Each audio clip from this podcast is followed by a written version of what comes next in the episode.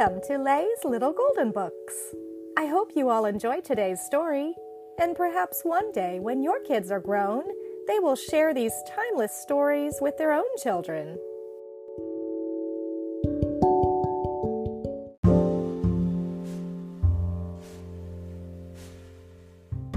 Thomas and Friends Thomas's Night Before Christmas by R. Schuyler Hood. Created by Britt Allcroft. A Little Golden Book. 'Twas the night before Christmas, and all through the yard the engines were restless, and sleeping was hard. Their stockings still empty from the glimpses they stole, would soon, they all hoped, be brimming with coal. Percy was dreaming, his smile it was bright, of a shiny new headlamp to guide him at night. Even Sir Topham had stayed in the shed, with thoughts of Christmas a whirl in his head. Then out in the yard there arose such a clatter. Soon all were awake to see what was the matter. Out rolled the engines on the rails and the floor as Sir Topham himself threw open the door. The moon shining bright on the new fallen snow made night seem like day to the engines below. And what to nine pairs of eyes should appear but a miniature sleigh and eight tiny reindeer? And the little old driver who was surely Saint Nick, he didn't look well. In fact, he looked sick.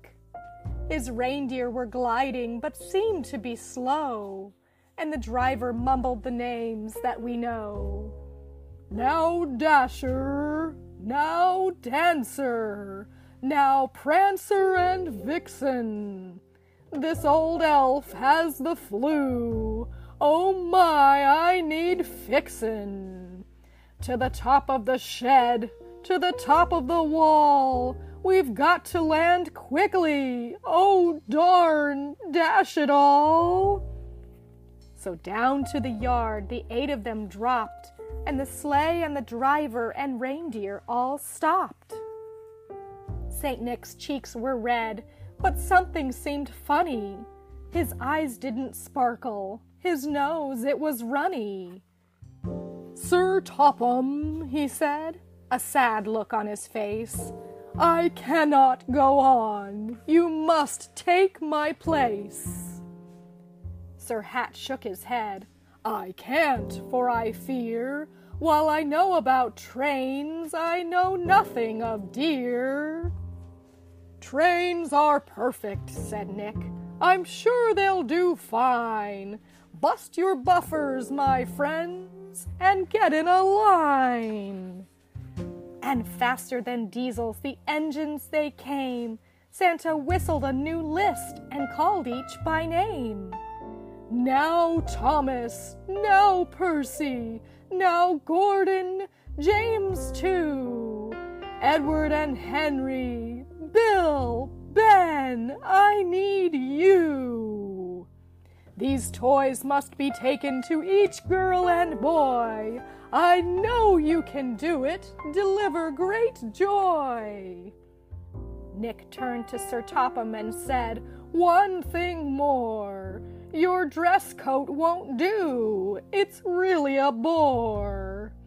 He pulled out a red one, and to no one's surprise, that coat it turned out to be just the right size. And now you would bet that St. Nick had a twin, except for the beard on one rounded chin. And while Nick wore a cap trimmed with fur on his head, Sir Topham Hatt's top hat had holly instead. But night was still passing as children all slept. So, giving a nod, up Sir Topham Hatt leapt. As the engines gained speed, seeming almost to fly, from his seat in the sleigh, Sir Hatt gave a loud cry. My friends, we are needed. I'm feeling quite fine We'll be really useful and, yes, right on time. So all across Sodor they raced on their way, eight steaming engines pulling one gift filled sleigh. And we heard on the wind as they puffed out of sight, Merry Christmas to all, and to all a good night. B